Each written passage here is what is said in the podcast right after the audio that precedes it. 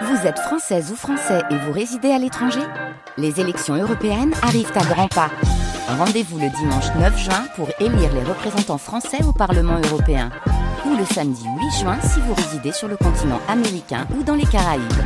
Bon vote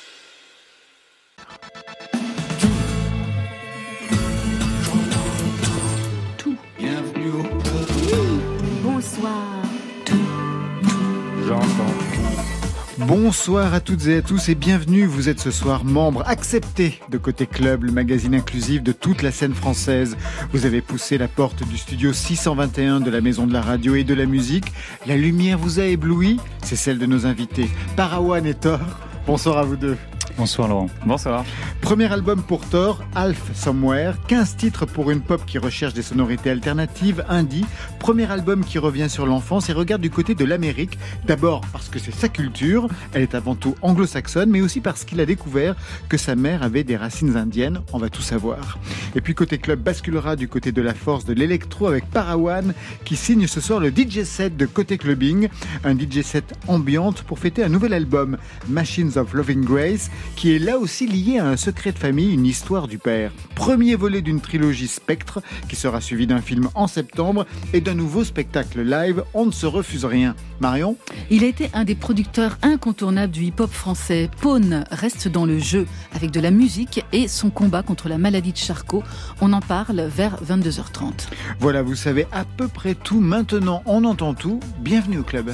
Côté club, Laurent Goumard sur France Inter. Et on ouvre tout de suite avec Mid. Mid, c'est M-Y-D pour se mettre en jambe. Mid qui vient de signer son premier album, Born Loser. On en a parlé avec lui le 4 mai dernier. D'ailleurs, euh, bah, l'émission est toujours un podcastable et puis surtout, elle est écoutable sur le site de France Inter.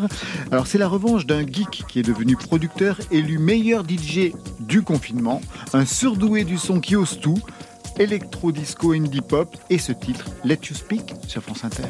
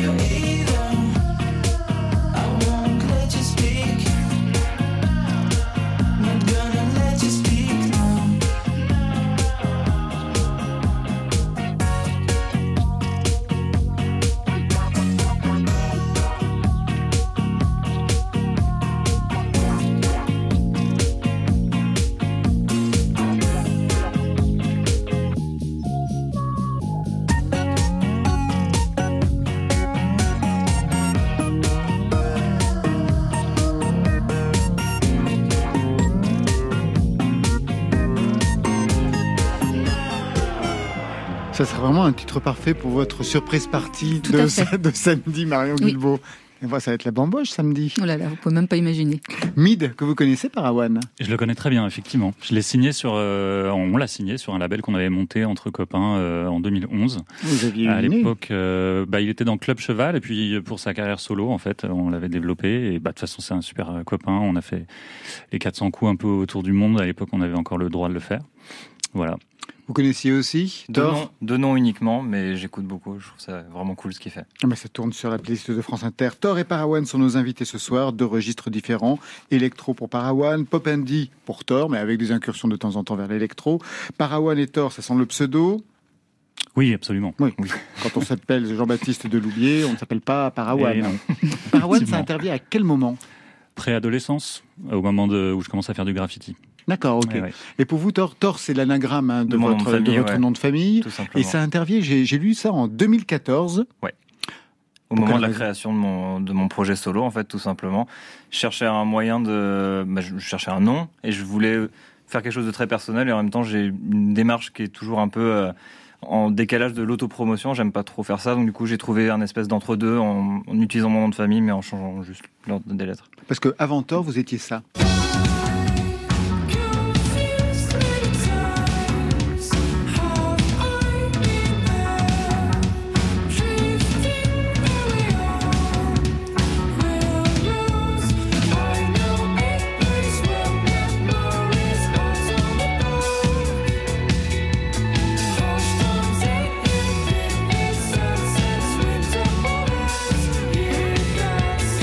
Pas mal du tout. Et euh, le nom du groupe Vous avez fait vos recherches Bah ouais, bah, on travaille, on a plus que ça à foutre. hein. C'est- C'était Kid North, effectivement. On était là, je pense, dans ce studio il y a 10 ans euh, pour en Exactement. parler. Ouais. Il fallait les larguer pour euh, faire advenir Thor.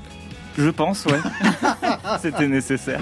Mais encore plus avant, au départ, il y avait du hardcore et du punk quand vous étiez à Rennes. Beaucoup, ouais, ouais, c'est vrai. Bah, Rennes, je pense qu'en fait, euh, si on est dans la culture, dans la contre-culture un petit peu, on, est, on termine forcément dans le dans le punk ou le hardcore.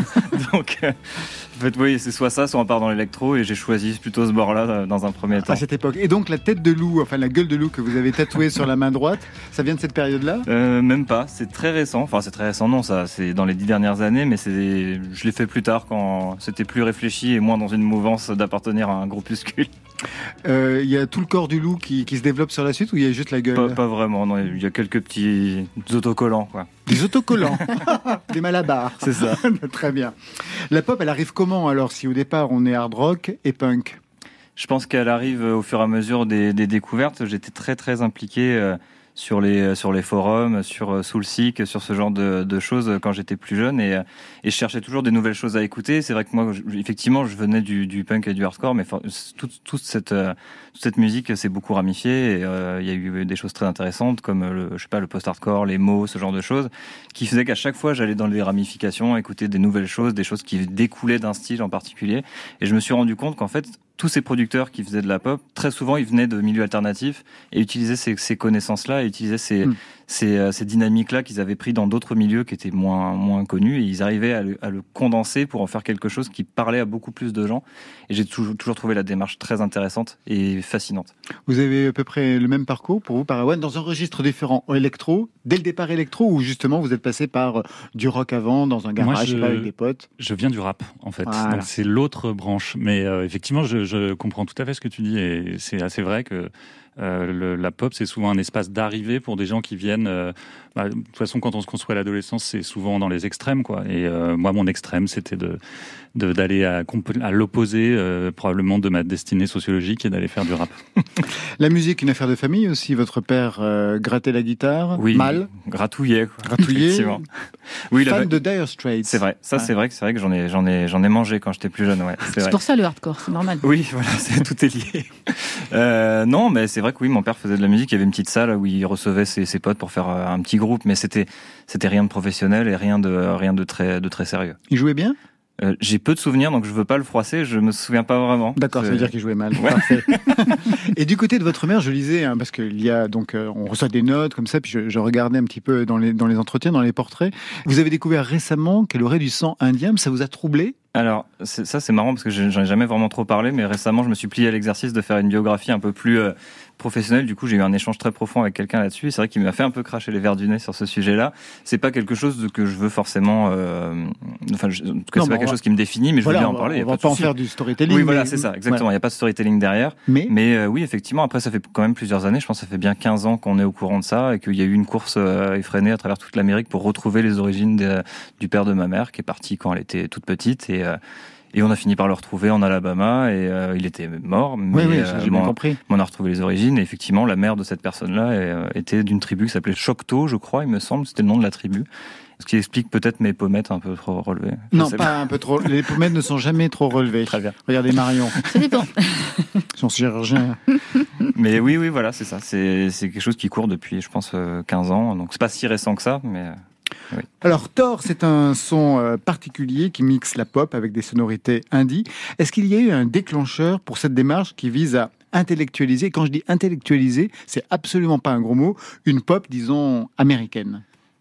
Est-ce qu'il y a eu un déclencheur? Je pense qu'il y a eu peut-être une époque euh, aux alentours de 2010 où euh, j'ai découvert, j'ai découvert la musique à synthétiseur et je pense que j'avais pas encore les armes pour bien la, comprendre et je ne dis pas que je la maîtrise maintenant non plus, mais il y a eu un moment où j'en parlais tout à l'heure à Jean-Baptiste, euh, notamment euh, quand il avait fait son album La naissance des pieuvres, mais aussi euh, je pense qu'à cette époque-là, j'écoutais pas. Enfin, j'avais découvert par exemple Principles of Geometry, et c'est des, des groupes qui utilisaient énormément de, de synthé. Pour moi, c'était nouveau et qui l'utilisaient sans qu'il y ait de voix particulièrement. C'est mm. vraiment en axe de composition. J'ai trouvé ça assez hallucinant. Ça m'a un peu marqué, mais pas non plus énormément. Mais j'écoutais un peu, et je pense qu'après, c'est l'arrivée de James Blake qui m'a un peu tué. Quoi.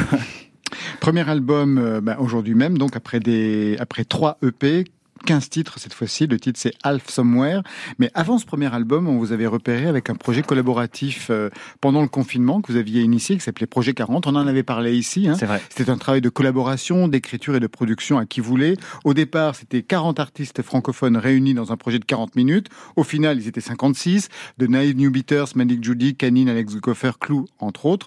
Une sorte de cadavre exquis parce que chacun donc ajoutait une ligne de musique sans savoir qui avait composé la, la précédente. C'est assez clair ce que j'ai dit euh, Très clair. Une sorte de cadavre, c'est parfait. On vous avait invité donc en septembre pour en parler. Est-ce que ça a changé quelque chose dans votre vision de la musique, de la composition et qu'on pourrait retrouver dans cet album? Oui, je ne sais pas si c'est dans la composition, mais il y, a, eu un changement dans mon dans ma gestion de l'autre peut-être. Euh, je, crois que... Les affaires reprennent Non, c'est bon. Euh, non, non, non, je, suis en, je suis en mode avion. C'est une émission de France Inter, mais c'est aussi la vraie. non, non, en fait, ça m'a ouvert. Ça m'a ouvert tout simplement. Je crois que j'ai toujours été dans une démarche, notamment avec Thor, de, de devoir prouver quelque chose euh, à moi-même déjà, pour euh, une question de confiance en moi et une question de peut-être d'étapes que je m'étais mis dans ma vie un peu euh, fausse, hein, mais nécessaire pour moi. Et donc, euh, il fallait que j'avance tout seul, il fallait que je réussisse tout seul. Et en fait, je pense qu'à un moment, ça m'a bloqué. À un moment, je, je, pense que je me fermais des portes en étant tout seul. Et en me forçant à faire ce projet collaboratif, j'ai retrouvé aussi l'énergie qu'on pouvait avoir quand on était plusieurs à faire quelque chose. Et là, c'est pas juste plusieurs, c'est carrément 50 euh, personnes. Donc, euh, je suis passé d'un extrême à un autre. Mais oui, ça m'a, ça m'a ouvert. Ça Toujours l'histoire des extrêmes. Bientôt les concerts, la scène va reprendre. J'espère. Vous allez avoir des antisèches, un prompteur, parce que je disais que vous avez des problèmes de mémoire par rapport à vos propres textes. Je pense que c'est une question de stress, tout simplement. Hein, mais, euh, mais c'est vrai que oui, avant sur scène, j'avais toujours mon téléphone avec mes paroles que je faisais. J'avais même développé une application pour les faire, pour qu'elles défilent en fait avec la musique en temps réel, quoi. mais ouais, c'était un peu compliqué. Le truc, c'est qu'en fait, moi, je suis un peu euh, je suis pas un virtuose en fait euh, au clavier, euh, à la guitare, etc. C'est des choses que je fais, que je, tâtonne depuis que je suis petit, mais voilà, j'ai pas la prétention de dire que je suis très bon. Donc du coup, quand j'étais en live et que je devais faire du piano et chanter, eh ben c'était un stress toujours un peu pour moi. Donc déjà de penser au clavier et ensuite mes paroles, oh, je préfère avoir une anti-sèche effectivement. Mais, je crois que maintenant ça va mieux. Très bien. De toute façon, quand on écoute l'album, on peut dire qu'on n'est pas du tout au courant de ces affaires-là. On va écouter tout de suite un premier extrait. Stay. Qu'est-ce que vous y racontez pour le texte et même sur le plan musical? Parce qu'il y a une montée en puissance, une explosion et une redescente. Stay, je parle de comment euh, concilier une personnalité qui est la mienne, hein, euh, qui est de, bah, de vouloir se prouver des choses et exister par euh, ses propres actions, toujours se prouver qu'on peut réussir à faire quelque chose, et faire cohabiter ça avec une relation de couple ou avec ou du coup comment comment faire en sorte que cette espèce de course à, à la réussite personnelle, je parle pas de réussite euh, sociale ou quoi que ce soit, euh, ne mette pas en danger la relation de couple et l'équilibre qu'on a à deux en fait. Elle est toujours là Elle est toujours là. Très bien. Comme quoi ça marche. Effectivement. I want to like to feel you up, baby. I want to be alone and see you next to Saturday. I want to be the one that made you smile a lately. I want to be a man in fire at my own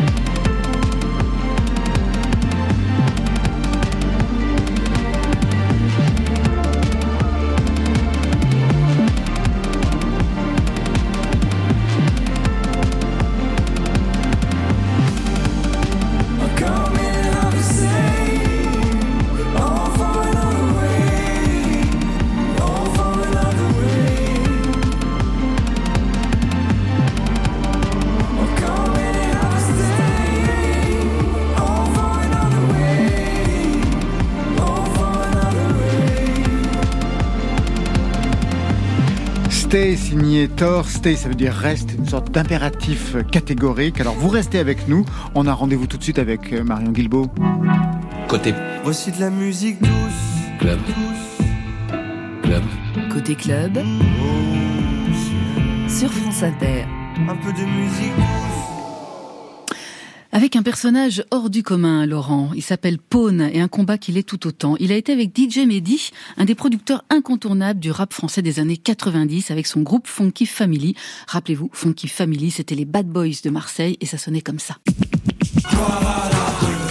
breaker, b-boy. Ambiance scandale, danse de vandale, sans d'où la chaleur.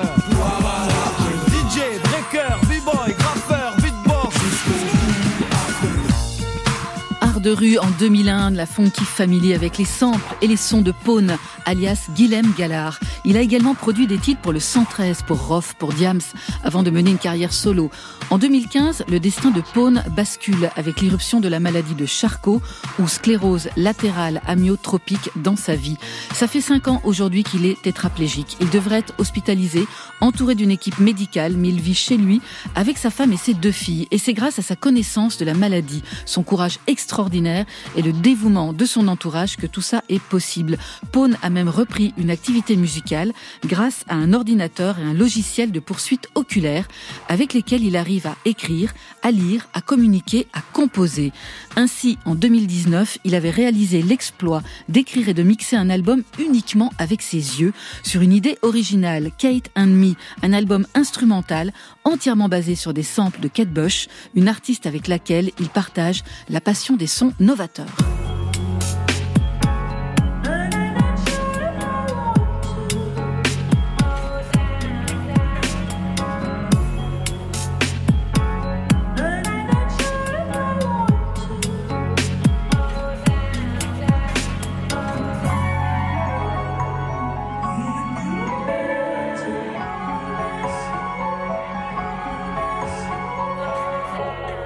Can't Slow Down. Cet extrait de Kate and Me, c'est signé Pone, un disque composé, mixé entièrement à l'aide de ses yeux donc, et ça marquait comme une véritable résurrection artistique pour lui. Il se mobilise aussi pour sensibiliser le public à sa maladie avec un site, la SLA pour les nuls, et il lance aujourd'hui l'opération Listen and Donate, une opération caritative, une vraie chaîne de solidarité autour de son nouvel EP, un EP composé de deux titres originaux et de deux remixes, un signé Blow Digital et un autre par vous, Parawan.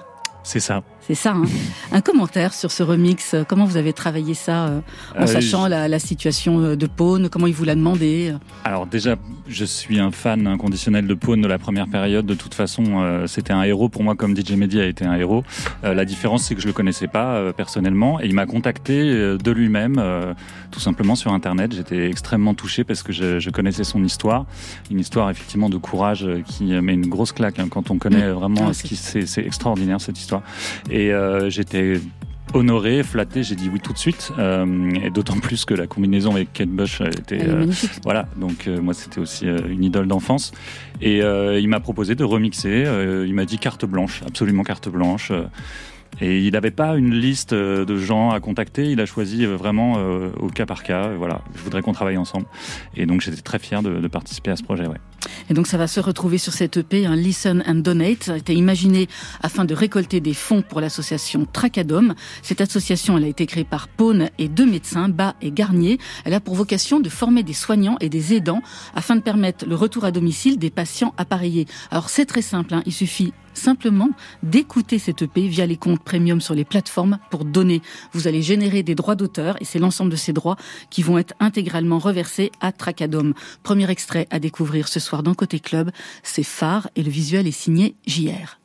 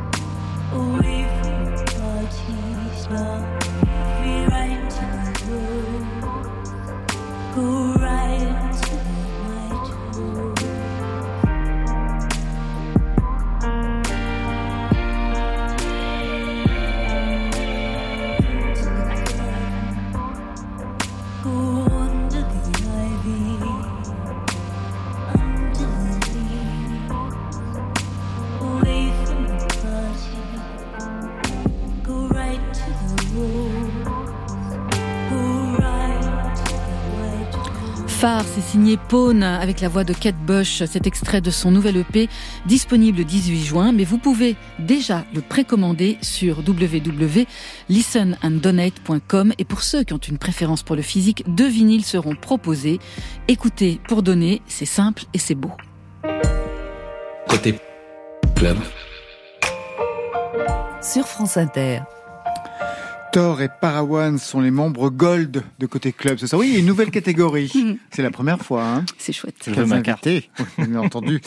Parawan qui signe ce soir le DJ set pour côté clubbing. On va entendre tout cela dans quelques instants. Parawan, c'est quatre albums qui ont marqué la scène électro depuis le premier EP en 2001. Ça fait donc 20 ans de musique enregistrée.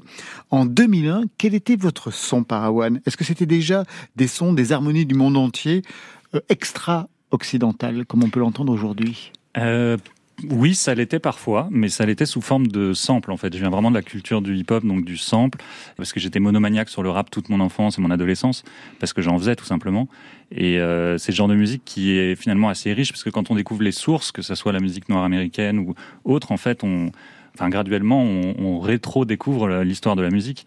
Et en 2001, il se trouve que j'avais produit un morceau qui était en fait un sample de, de musique traditionnelle aussi. Donc voilà, ça rejoint un petit peu ce que je propose aujourd'hui. Mais bon. 20 ans plus tard, donc, euh, et aujourd'hui même, vous signez, sortez un nouvel album, Machines of Loving Grace, un album avec des formats de 4 à 6 minutes. Mhm. Ça va encore, hein, c'est pas l'explosion totale, mais déjà quand même quelque chose se, se- se met en place.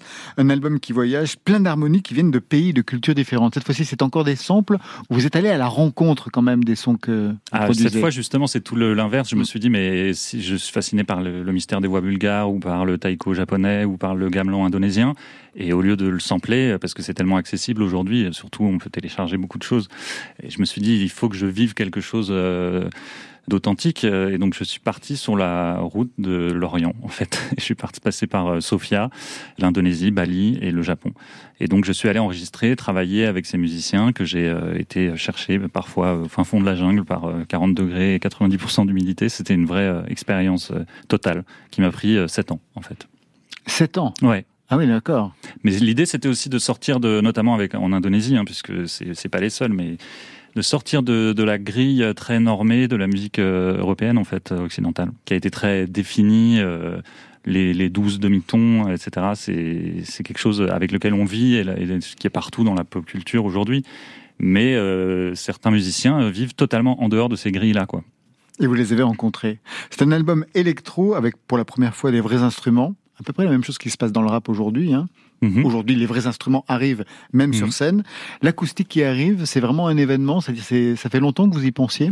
C'est vraiment un, un trajet, c'est une ligne de crête euh, qui est difficile, je trouve, à tenir, mais que je j'expérimente depuis, grâce à, notamment à Céline Sciamma, qui m'a confié la musique de, de ses films, et à sa productrice, qui m'ont encouragé dans ce sens. Et donc, depuis, par exemple, Bande de filles, que j'ai fait en 2015, j'ai commencé à accepter que peut-être euh, je pouvais convoquer aussi d'autres références que j'avais, comme les minimalistes américains, euh, Steve Reich, Philip Glass, et peut-être travailler avec des musiciens sans perdre euh, mon son, en fait. Ce qui fait la spécificité de mon travail aussi, c'est que je, je compose euh, moi-même. Je suis comme... euh, Comme je suis Thor, pas, ouais. je suis pas interprète de, enfin en tout cas encore beaucoup moins que toi. hein. Mais vraiment, je me sers du, du piano pour pour écrire en fait, pas du tout pour interpréter.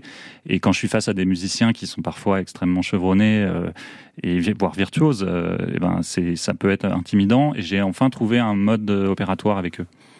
Vous, je vous vois opiner du chef Thor. Oui, bah c'est clair que quand on s'auto-forme, on est toujours impressionné par euh, des gens qui ont suivi un cursus différent, et- ou même des gens qui ont déjà tout simplement plus de ressenti, plus de talent sur, sur un instrument. C'est toujours euh, il peut y avoir un fort complexe d'infériorité ou, un- ou parfois un syndrome de l'imposteur. De l'imposteur, est- absolument. Voilà. Alors même que vous avez une formation solide, des années de solfège. Ou je n'y allais pas, mais c'est autre chose. C'était bien ce que je voulais savoir. Alors, en plus de l'album dont on va entendre les titres tout à Mhm. l'heure dans le DJ set, il y a aussi un film Sanity Madness and the Family. Ouais. Ça consiste en un documentaire, c'est fictionnalisé, c'est comment? C'est entre fiction et documentaire, mais le problème c'est que j'aime pas tellement le terme de docu-fiction. Alors je sais pas euh, parce que le, doc- fiction le docu-fiction il implique euh, qu'il y a un rapport au réel. Or moi il y a plutôt un rapport à la vérité parce que je prétends pas euh, saisir le réel avec le film, euh, mais je me base sur des faits. Et par contre il y a une part aussi d'imaginaire. Alors ça paraît très abstrait dit comme ça, mais c'est effectivement une, une enquête à la première personne avec des éléments romancés, des éléments aussi des personnes que j'ai anonymisées aussi pour les protéger eux ou, ou à leur demande. Et j'ai comblé les, les ombres, les vides et parfois les mensonges, les secrets par de la fiction. Vous avez pris goût au cinéma en fréquentant celui de Céline Sciamma, puisque vous signez les musiques de ses films? Euh, j'ai étudié le cinéma en fait. J'ai euh, fait la FEMIS en réalisation et c'est là que j'ai rencontré Céline d'ailleurs. Elle était en scénario et on travaillait ensemble déjà sur mes courts-métrages à l'époque. Et puis j'ai naturellement, on a basculé dans dans une autre forme de collaboration puisque j'ai fait la musique de tous ces films De depuis. tous ces films jusqu'au dernier, hein, Jusqu'au dernier. en feu. Oui, et le prochain, enfin le vrai dernier qui s'appelle Petite Maman et qui sort le 2 juin au cinéma. On est très heureux de ça. Très bien. On va écouter le DJ set que vous avez travaillé rien que pour nous, plutôt ambiante, plutôt à écouter allongé. Comment vous l'avez conçu? Parce qu'il y a des contraintes. hein. C'est un format de 25 minutes pour la radio. Pas la même chose. Euh, et l'une des contraintes, c'était qu'il fallait mettre beaucoup de musique à moi, ce qui est toujours. euh, moi, je fais souvent l'inverse quand je mixe dans un club. Je, je m'efforce à ne pas passer mes morceaux. Peut-être aussi un syndrome de l'imposteur à ma manière. Mais euh, là, j'ai mis beaucoup de musique à moi ou des remixes qui ont été voilà des réinterprétations d'amis. Et puis j'ai glissé quelques influences. Mais je voulais que ça reflète l'album. Et j'aime bien l'idée d'un format DJ set qui soit aussi méditatif et où on danse plus dans sa tête en fait euh, qu'avec le corps. Euh, de toute façon, on n'a pas eu beaucoup l'occasion de danser avec nos corps depuis un moment, donc on, on prend l'habitude de danser dans notre tête, je pense. Et euh, voilà, j'ai voulu que ça reflète euh, l'esthétique de l'album et son esprit. Justement, en parlant de l'esthétique de l'album, qu'est-ce que ça va donner sur scène? C'est un peu la question que je posais tout à l'heure euh, à tort, parce que sur scène, est-ce qu'il va y avoir les vrais instruments? Comment vous allez faire? Alors justement, je prétends absolument pas être interprète. Donc moi, mon là où je, où je sais faire, c'est de travailler avec des machines. Et il est beaucoup question de machines euh, dans le film, dans l'album, Machines of Loving Grace. C'est le titre même. ouais. C'est le titre, c'est un poème de Richard Brotigan qui, qui imagine une utopie dans laquelle l'homme et la machine vivraient en harmonie. Euh, ben, c'est typique d'une époque où les gens prenaient beaucoup de LSD surtout. Mais euh, c'est en fait euh, moi face à une machine, je cherche une sorte d'animisme en fait dans l'objet.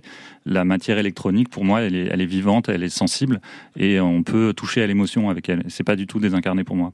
Dans ce tour du monde, pas véritablement, mais dans ce tour du monde du côté de l'Orient, quelle a été la rencontre la plus importante et la plus déterminante pour vous, Parawan Euh, probablement euh, Monsieur Souentra, je suis obligé de parler de lui parce que c'est le, le chef d'un groupe qui s'appelle Souaragong à Bali qui pratique le gégog. C'est une forme de gamelan qui est, qui est un peu un gamelan de résistance puisque eux disent que c'est le gamelan agricole euh, en bois et en bambou à la différence du, du gamelan euh, officiel, quoi, euh, qui est métallique.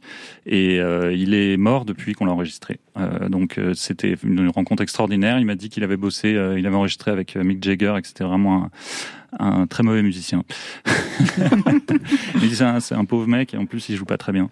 Bon, c'était son critère à lui, mais j'ai trouvé ça très rafraîchissant. non, mais je me suis dit c'est c'est marrant parce que voilà, Ouais. l'idole, lui, il s'en foutait complètement. Il est au fin fond de sa jungle avec sa famille et il pratique euh, entre 24 et 48 musiciens en même temps pour faire euh, un truc tellurique où ils font ils font pousser le riz avec le son, etc. C'est un- il y a des fréquences qu'on peut même pas enregistrer avec un micro, donc il faut aller au fin fond de Bali pour les entendre. Voilà. Premier titre qui ouvre ce DJ set, je vous laisse le lancer. Oui, Shinsekai, ça veut dire nouveau monde en japonais. C'est un morceau que j'ai enregistré avec le mystère des voix bulgares. C'est un morceau qui est euh, assez emblématique de l'album. Euh, on y sent des conflits, des nœuds, des, des confusions, et puis euh, une ouverture vers euh, peut-être une nouvelle vie. Allongez-vous, voyage intérieur, tout de suite, pour Côté Clubbing sur France Inter.